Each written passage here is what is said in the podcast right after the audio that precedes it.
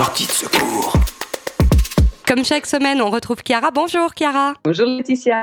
Comment ça va? Très bien. Nous, euh, on rentre dans la phase 2. Qu'est-ce que c'est que la phase 2 en Italie? Parce que nous, ça semble très compliqué en France, mais peut-être est-ce que c'est plus clair chez vous euh, à Florence et en Italie? Raconte-nous. En théorie, euh, la phase 2 ne change en rien par rapport à la phase 1, ce qui n'est pas la bonne nouvelle, à trois détails près. Donc, euh, le premier détail, c'est que par rapport à la phase 1, il y a d'autres activités productives qui vont ouvrir. La deuxième, c'est qu'on on peut faire du sport individuel ou en famille si on cohabite et avec un masque obligatoire. Mhm. Trois, c'est qu'on peut euh, aller rendre visite à euh, des parents. Et c'est intéressant de voir comment la notion de parent a été expliquée. Parce que alors, on a utilisé en Italie un mot qui est, qui qui n'a pas une vraie traduction euh, euh, en français. C'est un mot un peu moyenâgeux pour indiquer tous les membres de ta famille euh, avec lesquels tu es lié par un lien de sang ou par un lien de mariage. Donc, c'est qui exclut tous les autres genres de rapports qui ne sont pas institutionnalisés. Donc, évidemment, quand on nous a annoncé ça, ça a fait un tollé oui, personne n'a compris, j'imagine. Exactement. Déjà, personne n'a compris. Dès la minute suivante euh, dont on a parlé des conjoints, tout le monde était sur Internet pour vérifier euh, la signification euh, sur le dictionnaire du mot conjoint. Mais bon, après, on a compris que c'était que les gens qui étaient liés de, par le sang et le mariage. Et du coup, comme ça a fait tout un tollé, parce que évidemment, dans la, dans la vie réelle, il y a plein d'autres relations qui sont importantes, mais qui ne rendent pas, rentre pas dans cette définition, bah, le jour d'après, le gouvernement s'est un peu rattrapé et du coup, il a dit que non, non, c'était pas que ça. On pouvait aussi aller voir les fiancés et euh, les autres avec lesquels on avait un rapport d'affection durable. C'est hyper subjectif. Pour certains, c'est durable quand c'est deux jours. Pour d'autres, c'est deux ans. C'est compliqué cette affaire. Exact. Donc c'était pour vous donner le ton du fait que c'est assez confus. Donc à la base, la phase 2 n'a pas vraiment changé par rapport à la phase 1, à part, euh, disons, le sport et le fait euh, justement que tu peux aller euh, rendre visite à quelqu'un.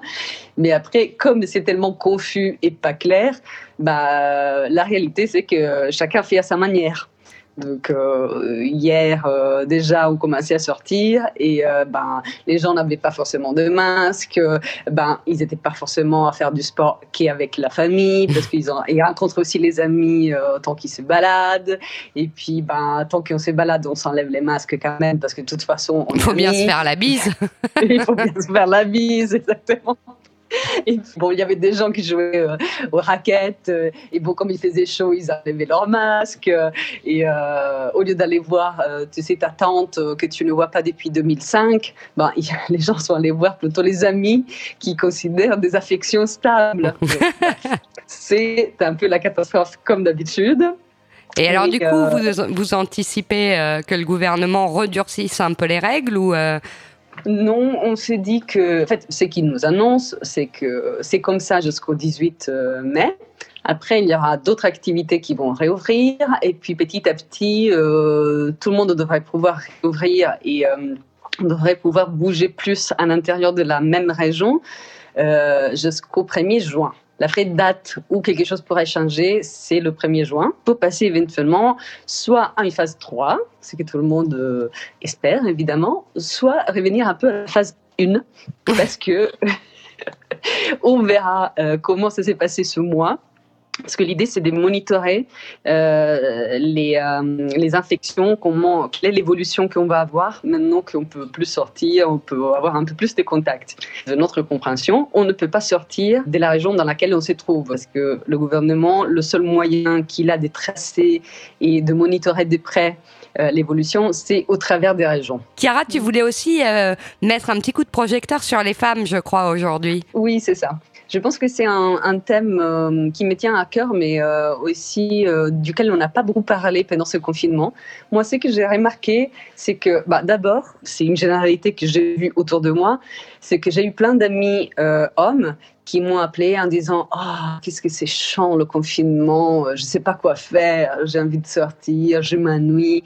Et par contre, je n'ai pas eu une seule femme qui m'a dit, qui m'a tenu le même propos tout le monde s'était mis à faire des trucs, euh, ou avait à gérer la famille, euh, ou euh, bon, elle s'est inventé des trucs.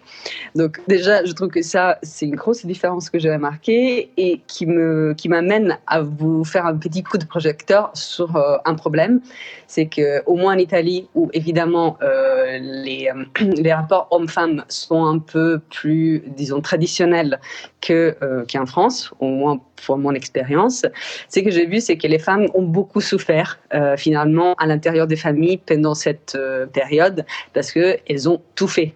Elles ont fait à manger euh, quatre repas par jour pour toute la famille. Elles ont euh, entretenu la maison. Elles se sont occupées des enfants. Elles se sont occupées de faire l'école à distance pour les enfants. Elles, elles ont fait du smart working quand c'était le cas, avec peut-être un enfant de bas âge sur les genoux qui hurlait et en même temps elle tapait ou elle faisait un call.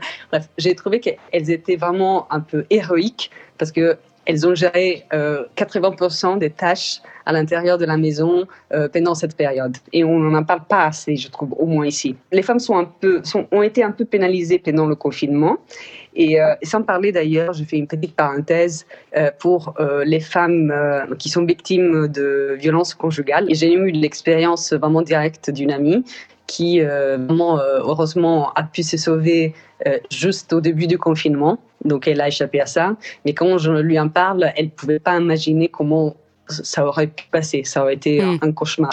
Tu vois, donc euh, beaucoup plus difficile d'appeler à l'aide. Donc euh, ça aussi, je pense qu'on n'en a pas parlé assez. Et j'ai envie de dire qu'en plus, on s'imagine toujours qu'une femme euh, battue ou victime de, de violence est quelqu'un qui peut-être n'a pas beaucoup d'instruction, se retrouve dans des situations de pauvreté. Ouais, ce qui est totalement faux. Hein c'est totalement faux.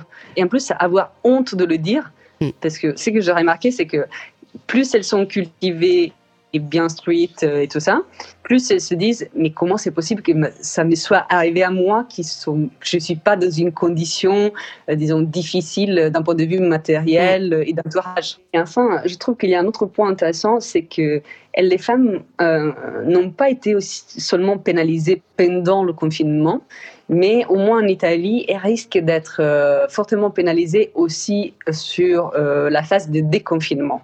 Parce que ce qui se passe ici, au moins, c'est qu'on a annoncé que les écoles ne réouvriront pas avant septembre, mais que les gens doivent retourner travailler à partir du 11 mai, petit à petit, sur le mois de mai. Mais on n'a pas donné des solutions pour garder les enfants. Forcément, en Italie, il y a de fortes chances que le salaire plus important soit celui euh, de l'homme mmh. euh, à l'intérieur d'un couple, d'un couple, et que s'il faut faire un sacrifice pour continuer à garder les enfants et euh, revenir travailler, bah, le choix euh, se sera fait euh, assez simplement que c'est l'homme qui revient travailler et la femme acceptera des congés euh, parentaux avec un salaire dire, de la moitié ou même moins ou, ou, pas du tout.